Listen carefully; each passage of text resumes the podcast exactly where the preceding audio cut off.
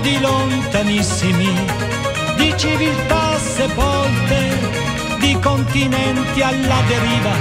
Parlami dell'amore che si fa in mezzo agli uomini, di viaggiatori anomali in territori mistici di più. Seguimmo per istinto le scie delle comete come avanguardie di un altro sistema solare. No time, no space, another race of vibration. The sea of the simulation. Keep your feelings in memory. I love you, especially tonight.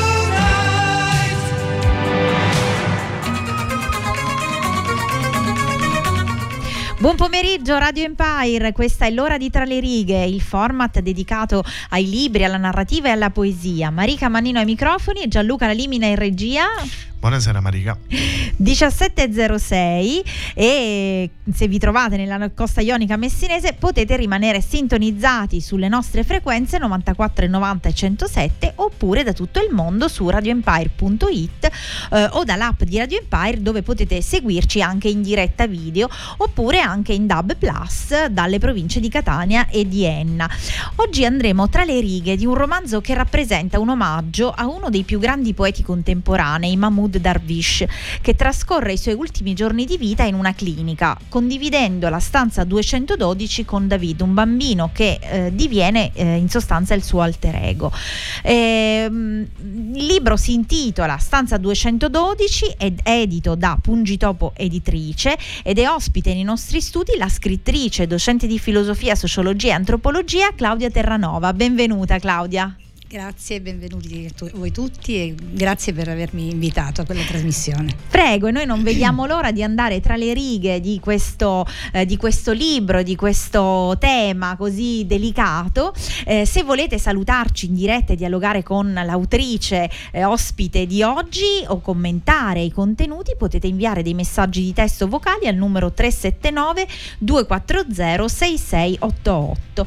Ma come eh, succede sempre a tra le righe, righe noi trasformiamo eh, gli scrittori ospiti in DJ per un giorno. Abbiamo chiesto a Claudia Terranova eh, di indicarci una playlist eh, di, di, brani ed iniziamo subito con eh, il primo brano del grande Lucio Dalla e la sua futura.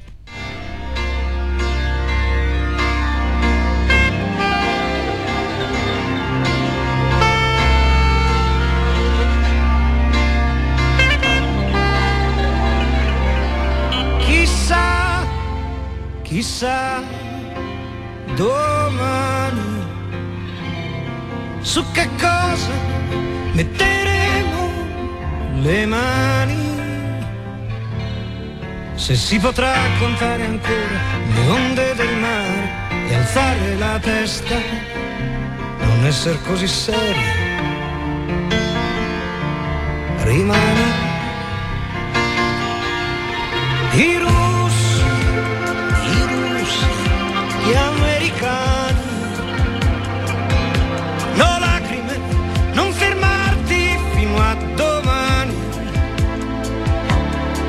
sarà stato forse il tuono non mi meraviglio è una notte di fuoco dove sono le tue mani. Nascerà e non avrà paura nostro figlio.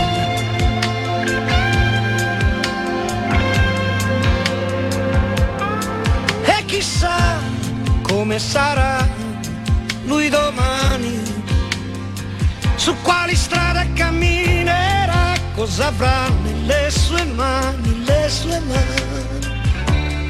Si muoverà e potrà volare, nuoterà su una stella, come sei bella.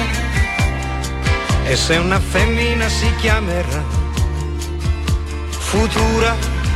Ah, il suo nome detto questa notte mette già paura. Sarà diversa, bella come sarai tu. miniature. Ma non fermarti, voglio ancora baciarti. Chiudi i tuoi occhi, non voltarti indietro. Qui tutto il mondo sembra fatto di vetro e sta cadendo a pezzi come un vecchio presepio. Di più,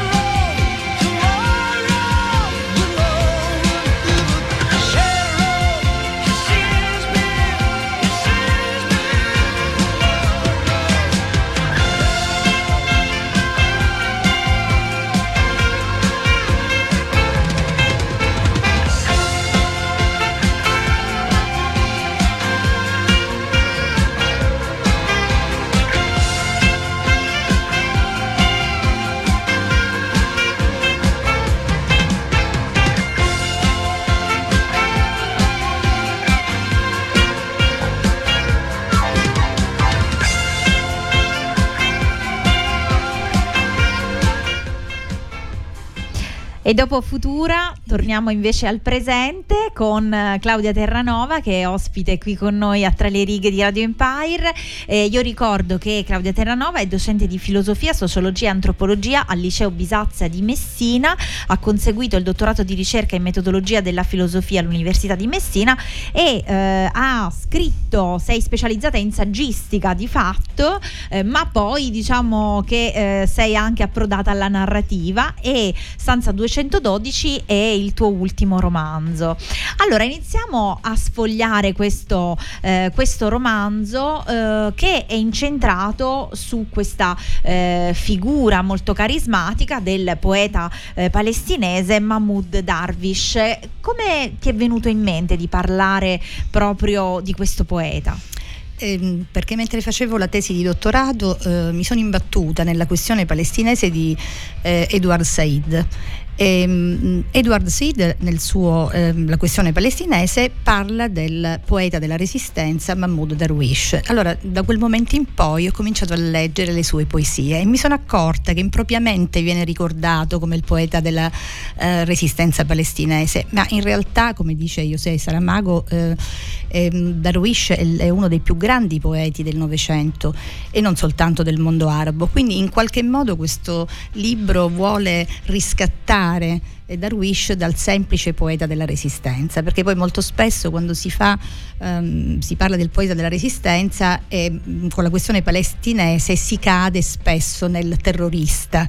Eh, mi è successo infatti presentando il mio libro che un, un lettore così comune, forse anche non molto preparato, a, a, mi abbia chiesto ma come mai lei ha scelto un terrorista per scrivere un libro? E allora benissimo, io in qualche modo attraverso questa stanza 212 2016 e voglio fare capire che la poesia di Mahmoud Darwish non è soltanto legato al tema della resistenza palestinese, ma affronta nella sua poesia i temi dell'amore, dell'identità, della memoria e quindi non è soltanto eh, carta d'identità le etichette non sono mai utili e mai identificative di una persona, insomma, né di un poeta no. né di uno scrittore né di nessun altro. Per cui eh, è giusto questo, questo, tuo intento del eh, dare, eh, diciamo, di Darwish eh, anche eh, altro rispetto a ciò per cui era maggiormente conosciuto.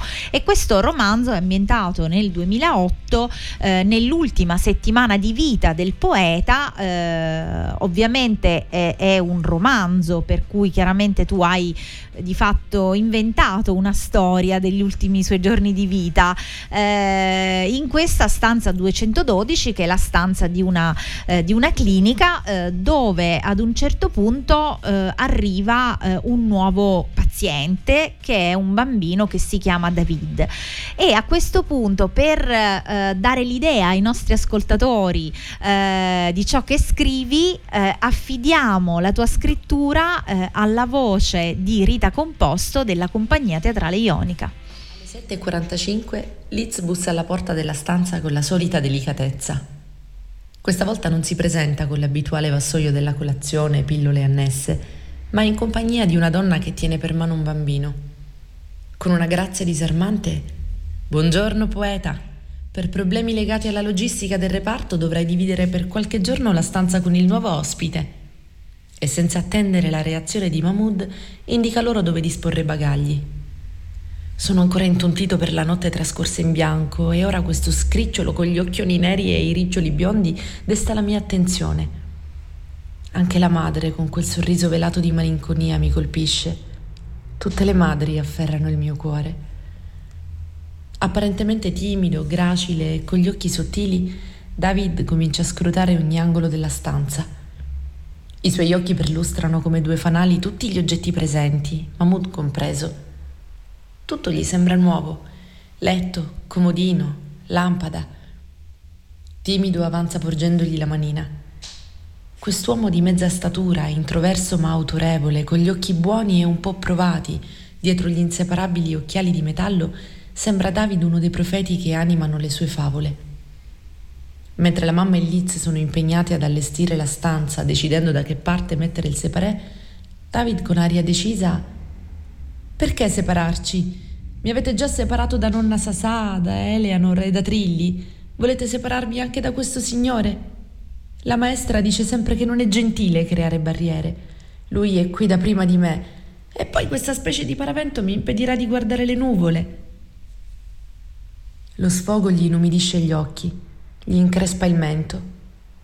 Liz e la madre si lanciano uno sguardo e, disarmati da quelle esternazioni che celano più di un capriccio infantile, chiudono il separé chiedendo a Mahmoud se è d'accordo. Egli si limita ad annuire. Nessuna parola. Per quanto bravo con le parole, quel bambino lo ammutolisce.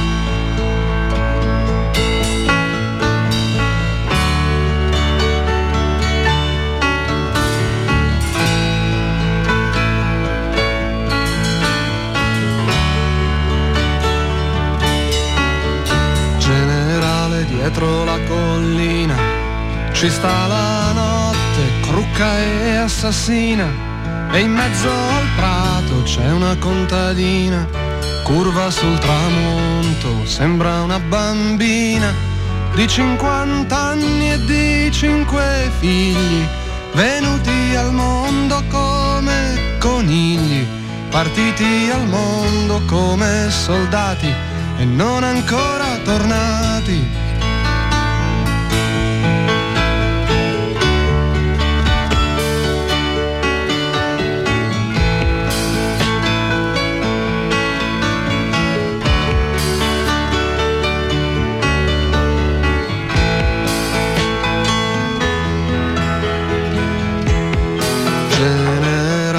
dietro la stazione. Lo vedi il treno che portava al sole, non fa più fermate neanche per pisciare. Si va dritti a casa senza più pensare che la guerra è bella anche se fa male, che torneremo ancora a cantare e a farci fare l'amore, l'amore dalle infermiere.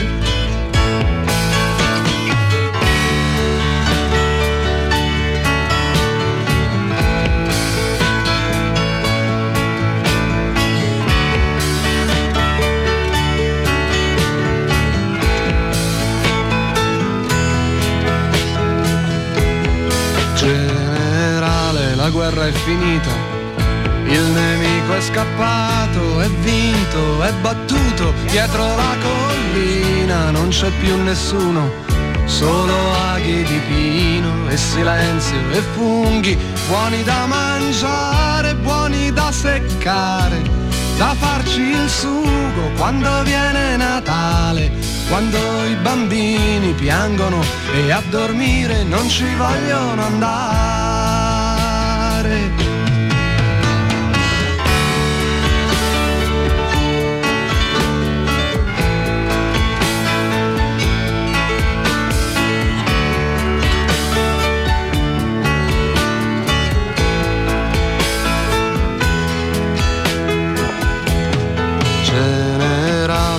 Queste cinque stelle, queste cinque lacrime sulla mia pelle, che senso hanno dentro il rumore di questo treno, che è mezzo vuoto e mezzo pieno, e va veloce verso il ritorno, tra due minuti è quasi giorno, è quasi casa, è quasi amore.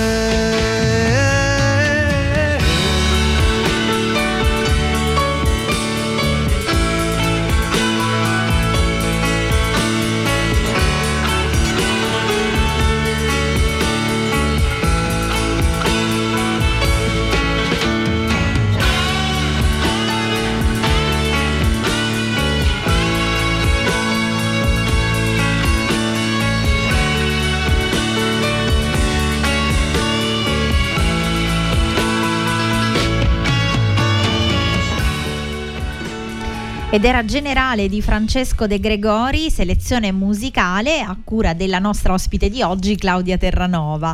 Eh, allora, eh, è una canzone sicuramente dove c'è uno sfondo di guerra eh, e insomma e si lega eh, alla, alla, stanza 212, anche se questa stanza 212 di fatto rappresenta una sorta di microcosmo protetto.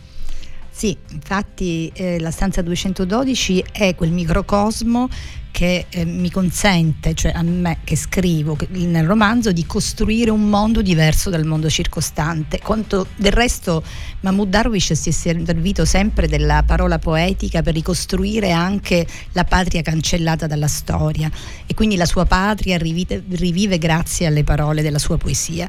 Ecco, io nel fare questo omaggio al poeta in qualche modo ho voluto ricostruire un microcosmo dove tutti i personaggi, compreso il poeta, vivono invece una vita totalmente diversa da quella che viviamo quotidianamente, dove in realtà in questo microcosmo c'è l'amore, c'è l'amicizia, c'è, eh, c'è anche la, l'alterità che viene rispettata perché sono tutte persone in qualche modo sradicate come sradicato è il poeta sradicati magari per motivi diversi da quelli del, di Mahmoud Darwish, però in qualche modo in questo microcosmo possono ehm, rivivere eh, un mondo che forse un po' tutti aneliamo, no? Del, dove ci sia appunto la solidarietà, eh, il rispetto dell'altro, l'amore, il ricordo, insomma è, è proprio un microcosmo, come muro, ecco, come difesa dal, dal mondo reale.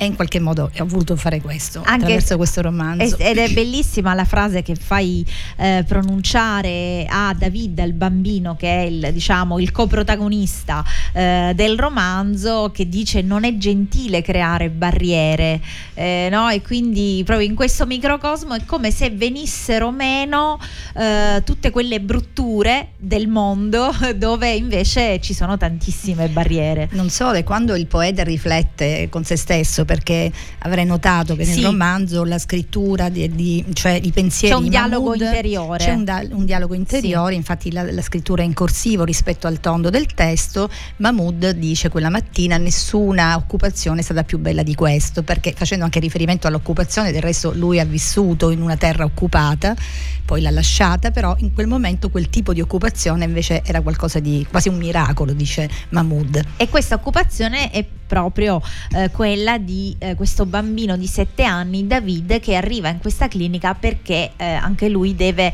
eh, insomma, deve subire un intervento chirurgico molto, molto delicato e c'è questa figura della madre eh, che vorrei che tu insomma esplicitassi in qualche modo perché anch'essa è una figura importante nei confronti del poeta. Ma è importante perché sono importanti un po' tutte le madri e dobbiamo pensare che Mahmoud Darwish non ha visto la madre per oltre 26 anni perché appunto ha dovuto lasciare negli anni 70 la Palestina, ci torna dopo 26 anni e mh, mm, grazie diciamo anche a un, un lascia passare ha potuto salutare sua mamma. Quindi il, il, oltre la patria il tema della madre è molto importante, cui lui ha dedicato tantissime poesie. E, ehm, e quindi mh, mm, ho voluto anche mettere l'ingrediente della madre proprio perché il bambino in qualche modo è lo specchio di se stesso, cioè lui attraverso il bambino ritorna eh, bambino mh, mm, anche lui sì. e mh, il bambino ehm, soffre come soffre il poeta, le sofferenze sono diverse ma in qualche modo il, da, mh, il bambino è il, l'alter ego diciamo del poeta in questo romanzo e quindi anche la mamma ha un, un valore fondamentale.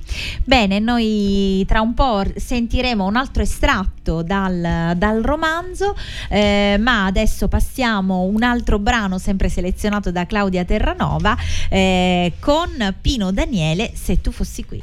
Se fossi adesso io cosa fare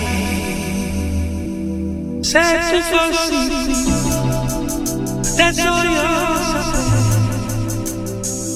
cosa fare se tu fossi qui non mi nasconderei davanti agli occhi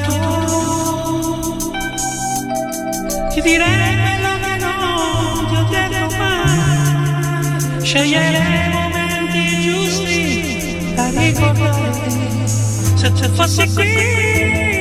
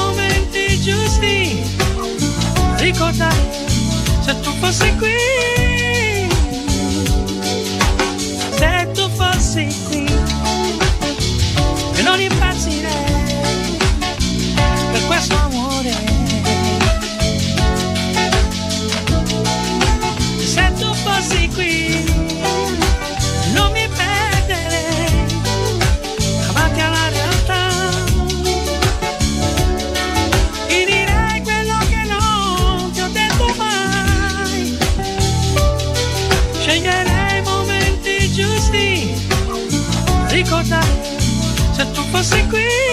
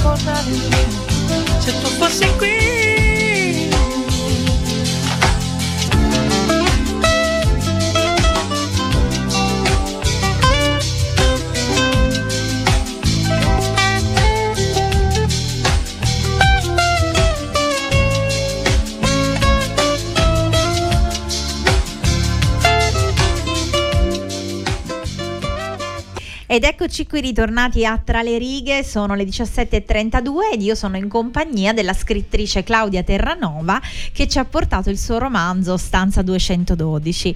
Eh, allora, stavamo parlando della, di una dei, dei, protagonisti del romanzo che è la madre di David, questo eh, bambino di 7 anni che viene ricoverato in clinica eh, insieme al poeta Darvish eh, e diciamo iniziano questo percorso insieme di una settimana in questa stanza, in questo microcosmo dove eh, diciamo eh, c'è tanta solidarietà ma c'è tan- anche tanta poesia. E la, la poesia di Darvish eh, in qualche modo lui la usava anche per rendere eh, per rendere omaggio alla Palestina, per aiutare la causa palestinese attraverso la poesia. Quella era diciamo, la sua arma, no? possiamo dire così. Sì, sì, infatti lui dice le parole poetiche mi servono per ricostruire la patria cancellata dalla storia del, del vincitore e quindi anche dal nemico e soprattutto anche perché la memoria non venga obliata, quindi in realtà è un'arma, però non è soltanto la poesia militante, eh, quella di Mamouche eccezionale a mio avviso, anche la poesia che riguarda altri temi, perché in realtà ehm, l- la tragedia palestinese in qualche modo diventa la metafora di tutte le tragedie esistenti al mondo, quindi non è soltanto servire la causa palestinese, ma tutti gli oppressi, cioè la poesia di Darwish dà voce qua- agli ultimi, a tutti quelli che sono oppressi, a prescindere dalla Palestina. Sì, sì, sì. E sì, poi sì. sono anche importanti i temi dell'identità, ecco l'identità è importante perché in questo romanzo, come anche nella sua poesia, l'incontro con l'altro è decisivo appunto per la nostra identità. Chi sono io senza l'altro, Senza dice l'altro. Darwish. Quindi in questo rapporto dialogico che lui in qualche modo ha anche ereditato dalla, ehm, diciamo, dalla Bibbia, se vogliamo, lui è stato un, un grande lettore della Bibbia, ha imparato le- le- le- la lingua ebraica dal- da, da dieci, a- da dieci anni, ha cominciato a studiare eh, l'ebraico e quindi proprio perché eh, nella Bibbia l'elemento dialogico è, importan- è- fondamentale, lui dice, dirà sempre che non c'è il tu, diciamo, eh, non sono, non- scusate, non c'è l'io senza il tu. E in qualche modo lo diceva anche Martin Buber, che era un filosofo ebraico, che dice in principio non c'è il verbo, in principio c'è la relazione, cioè Dio chiama l'uomo con la parola, quindi l'importanza anche del dialogo. Infatti la poesia di Darwish è una poesia che si mh, lirica, ma anche diventa un poema, diventa anche una forma dialogico, anche ehm, sua- nella sua poesia si mescola, è un po' ibrida diciamo la sua poesia perché si mescolano vari generi, anche diciamo quella del ehm, teatro, cioè anche la, la scrittura teatrale. E quindi in qualche modo questo libro vuole ripercorrere quella poetica di Darwish, quella dialogica soprattutto, che affronta anche i temi appunto dell'identità. Dell'identità del io non sono nulla senza, l'altro. senza esatto. l'altro. E qui e tutti i personaggi in qualche modo grazie all'altro riescono anche a scoprire se stessi. e a scoprire cioè, e, e a colmare anche quelli che sono i loro vuoti, no? Le, le loro mancanze eh, interiori. E, bene, allora eh, continuiamo a scoprire eh, il romanzo Stanza 212 grazie a Rita Composto della compagnia teatrale Ionica. Andrà tutto bene. I bambini hanno una forza singolare e poi alzandosi dal letto in buone mani. Il dottor Muniz è un luminare in questo campo. Pensa che a Cuba lo aspettano con impazienza. Anna non sente le rincuoranti parole. L'intervento di David la mette in un'agitazione diversa da quella della sera prima. L'apprensione la fa sommessa e apatica. Il suo corpo sembra intorpidito. Si stende ai piedi del letto di David, non vuole staccarsi da lui. Perché proprio a me? Sbotta con le lacrime agli occhi. Non bastava mio padre, mio marito, adesso anche mio figlio. Che cosa ho fatto di così grave per rischiare di perdere anche il mio bambino? Perché la vita è così ostinata con me? Ho dovuto rinunciare a vivere nel mio paese, ho dovuto rinunciare a essere figlia, compagna, al lavoro. Non voglio rinunciare a essere madre. Il monologo senza pause paralizza Mahmood, che riesce solo ad asciugarle le lacrime. David comincia a muoversi, stira le piccole gambe. Anna lo bacia ripetutamente. Mamma, ho fame, perché non ci portano la colazione? esclama infastidito. Balbettando perché incapace di giustificare il digiuno preoperatorio, "Eh, tesoro, eh, oggi, oggi non possiamo mangiare. Con aria seria Mahmoud interviene. Oggi è il giorno del digiuno. In questa clinica una volta al mese si digiuna per essere solidali con tutti i bambini del mondo che non possono permettersi nemmeno una briciola di cheddar. Ma che storia è questa?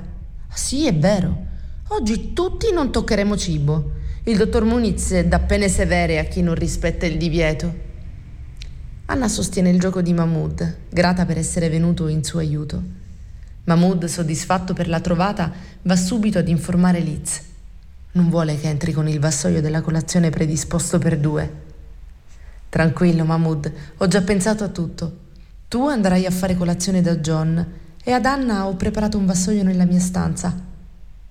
Stringendole il braccio, grazie Liz. Il mondo avrebbe bisogno di molte persone come te. Liz è l'incarnazione dei miei versi. Mentre prepari la tua colazione pensa agli altri una candela in mezzo al buio per tutti noi. In questa clinica, a saper guardare, ciascuno è luce per altri.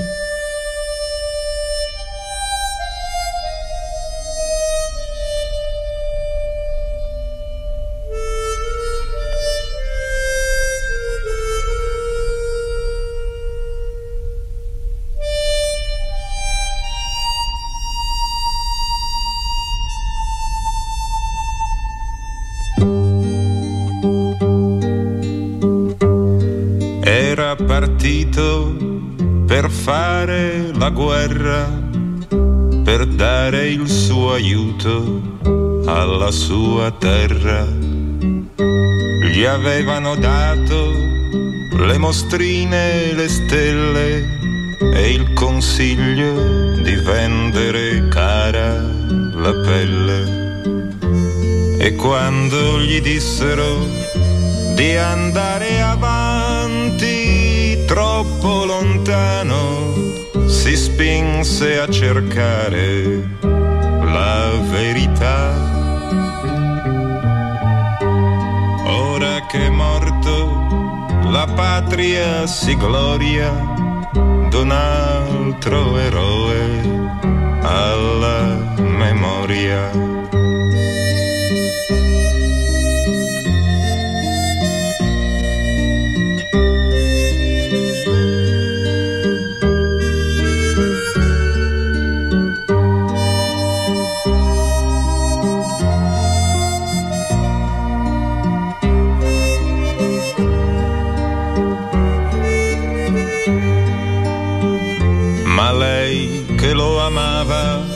Aspettava il ritorno d'un soldato vivo, d'un eroe morto che ne farà. Se accanto nel letto le è rimasta la gloria d'una medaglia alla memoria.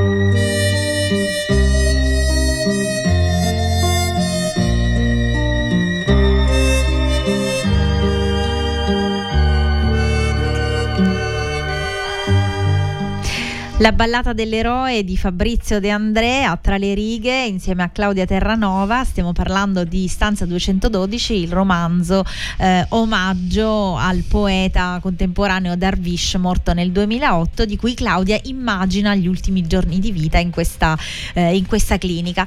E mh, mm, diciamo che in, appunto i, i, tuoi personaggi sono tutti un po' degli eroi. Prima parlavamo eh, della madre di, di David, questa donna che insomma ha dovuto rinunciare a tante cose e non vuole rinunciare alla maternità perché insomma il bambino deve subire un intervento importante.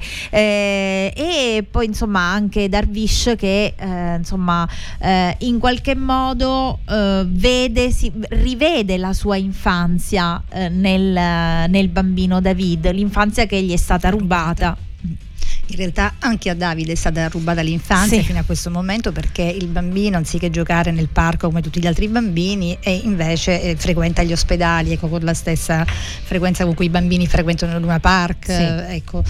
E, ehm, sì, in realtà sono un po' tutti eroi in questo, in questo romanzo perché eh, sono tutti vittime di un'estraniazione in qualche modo. Eh, Mahmoud è un esiliato e sappiamo perché. Eh, Anna ha dovuto appunto lasciare il suo lavoro per affrontare la malattia del bimbo. Anche la madre di Sara in qualche modo, senza spoilerare in realtà mm. il libro, mm, però mm, è un mm, mm. personaggio che ha scelto di essere esule volontaria invece Dimitri, eh, l'infermiere che lascia l'Unione Sovietica e anziché andare nella terra promessa preferisce, essendo ebreo anche lui, preferisce invece vivere negli Stati Uniti d'America. John, mm. eh, John che è appunto eh, un italo-americano che lascia la sua Sicilia, la sua amata Sicilia per naturalmente trovare un futuro ehm, in America. Quindi in qualche modo sono un po' tutti sradicati, però sono degli eroi perché riescono in qualche modo anche a sopravvivere di fronte alle tragedie della vita e lo fanno in tutti in maniera in qualche modo modo diversa. Mahmood attraverso la poesia, eh, John attraverso eh, la, la musica, musica, di un violino, quindi anche qui l'importanza che, appunto, che ha la poesia come anche la musica è per sollevarci. L'importanza dell'estetica in generale. Esatto, infatti eh, Mahmoud Darwish, che gli rimproverava di aver lasciato un po' la poesia militante, aver abbracciato altri temi, lui risponde che si può servire una causa anche con l'estetica, purché eh, l'elemento estetico sia scendibile da quello etico, quindi una poesia che si faccia carico anche dell'etica, diciamo, dell'etica e quindi del, del, pensa, del, pensare agli altri, che non a caso un, c'è in esergo in questo romanzo, c'è Pensa agli altri, una delle poesie più, più belle a mio avviso appunto di Darwish. Sì, e ehm, prima a microfoni spenti mi dicevi che nel romanzo eh, c'è volutamente un metatesto, quindi sì, c'è un metalinguaggio perché alcune parole rimandano a chi conosce la questione palestinese a dei temi affrontati. Per esempio, quando il bambino in ospedale deve fare una radiografia, per non farlo spaventare, dice andiamo a vedere se gli scarafaggi che hai appunto nel torace sono andati via. In realtà gli scarafaggi eh, venivano chiamati scarafaggi da Ben Gurion, appunto i palestinesi, sì. quando hanno appunto diciamo la, nella prima guerra contro eh, appunto contro gli arabi, lui dice eh, Ben Gurion proprio si è espresso così, cioè dobbiamo ehm, chiudere gli scarafaggi nelle bottiglie e farli morire affogati. Questo noi lo sappiamo anche perché la ricostruzione che faccio io della questione palestinese è una ricostruzione che ho potuto fare dopo che sono stati desecretati tutti i documenti dello Stato ebraico, perché prima noi dobbiamo sapere c'è una narrazione che è quella sionista, quella poi ufficiale, diciamo, quella diciamo. ufficiale e quella sionista. Poi dopo la desecretazione di questi documenti ci sono stati degli storici di nuova generazione israeliani, tra cui Ilian Papè e tanti altri, che invece hanno voluto riscrivere scrivere la storia e quindi le cose un po', la narrazione un po' cambia. E quindi io rifacendomi a quello che avevo letto nella storia appunto di Ilian Papè, alle nuove altri, diciamo, chiavi nuove, di lettura. Esatto, alle nuove generazioni di storici, allora riprendo anche quel linguaggio che è stato il linguaggio appunto di Ben Gurion e di tanti altri eh, diciamo, che hanno guidato lo Stato ebraico. Bene, noi continuiamo con la buona musica di Radio Empire, la musica scelta da Claudia Terranova con il maestro Franco Battiato.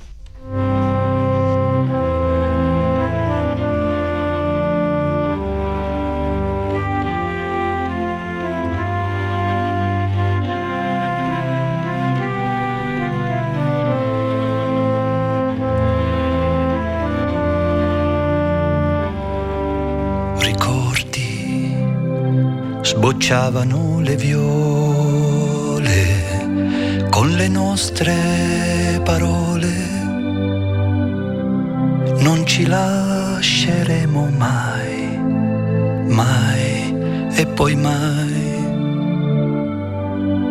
Vorrei dirti ora le stesse cose, ma come fan presto amore ad appassire le rose, così per noi.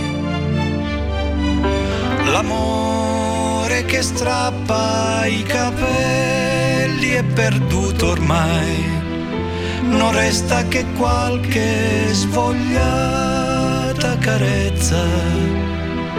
E un po' di tenerezza. matter.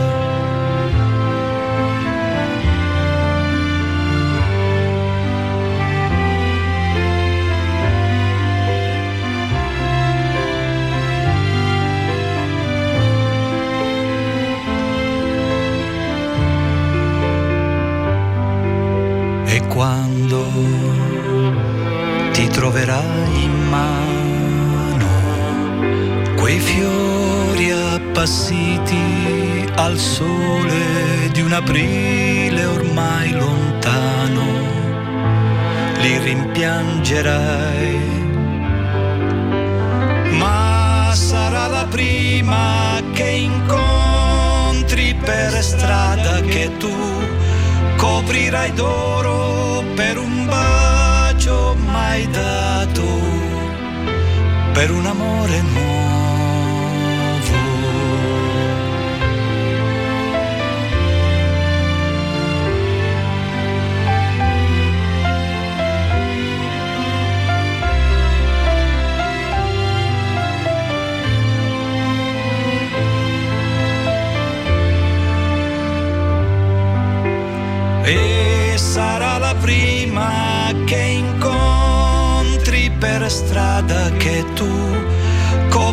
Coprirai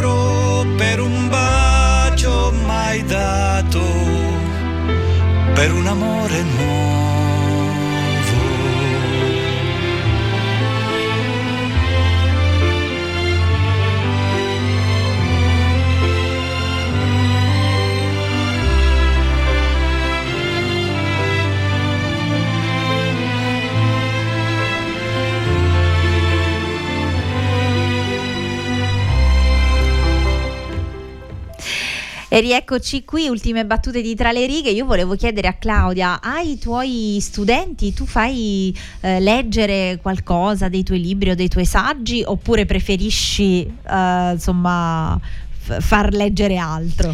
No, io faccio leggere altro, poi se lo- loro sanno che io scrivo, ma non, non impongo mai nulla di questo. In autonomia, no, diciamo. No, assolutamente. no, no, no. Non mi sembrerebbe neanche No, corretto, certo, no, no, certo, Sì, certo. però in realtà i miei alunni mi leggono, questo lo Sì. so di certo. Bene, bene. E saranno anche orgogliosi, insomma, è bello avere un insegnante che sia anche scrittrice, insomma. Sì, sì, sì, no, ma in, in realtà mh, in qualche modo io invito sempre i miei eh, alunni alla lettura in genere, questo sì, perché i ragazzi oggi leggono molto poco Sì. e quindi bisogna eh, stimolarli in qualche modo, cioè il fatto che l'insegnante scriva p- per loro può essere anche un, Un esempio. motivo, no, ma Eh. anche un motivo per leggere, cioè, vabbè, vediamo che cosa scrive la mia insegnante, però un sì, sì, motivo in più, un motivo Sì. in più. però li faccio leggere molto comunque. E eh, ci sono altri progetti per il futuro, progetti letterari, diciamo, che non, esclu- non includano i saggi, ma sempre nel- nell'ambito della narrativa? Sì, c'è qualcosa, ma ancora è diciamo, Embrionale. Molto embrionale, sì, sì, questo sì. Bene, bene, bene. Allora, eh, io a questo punto ringrazio Claudia Terranova per essere stata ospite qui, qui a Tra le Righe. Eh, ringrazio Gianluca Lalimina per, per la regia che, e anche per, insomma, eh, per tutta la produzione. A seguire, dopo Tra le Righe, c'è eh, il viaggio di ritorno con Gianluca Lalimina e vi ricordo che Tra le Righe torna mercoledì 7 febbraio, sempre alle ore 17 eh, e avremo come ospite lo scrittore Mario Falcone con il suo Piccole Pietre. Quindi grazie ancora Claudia. Grazie a voi per avermi ospitato. Bene, allora buona continuazione di serata con Radio Empire e al prossimo libro. Ciao. Arrivederci.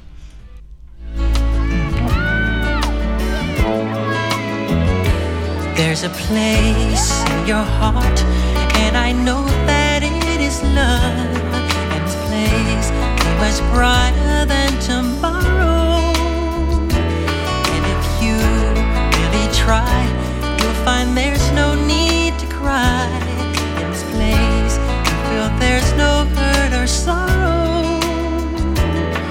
There are ways to get there if you care enough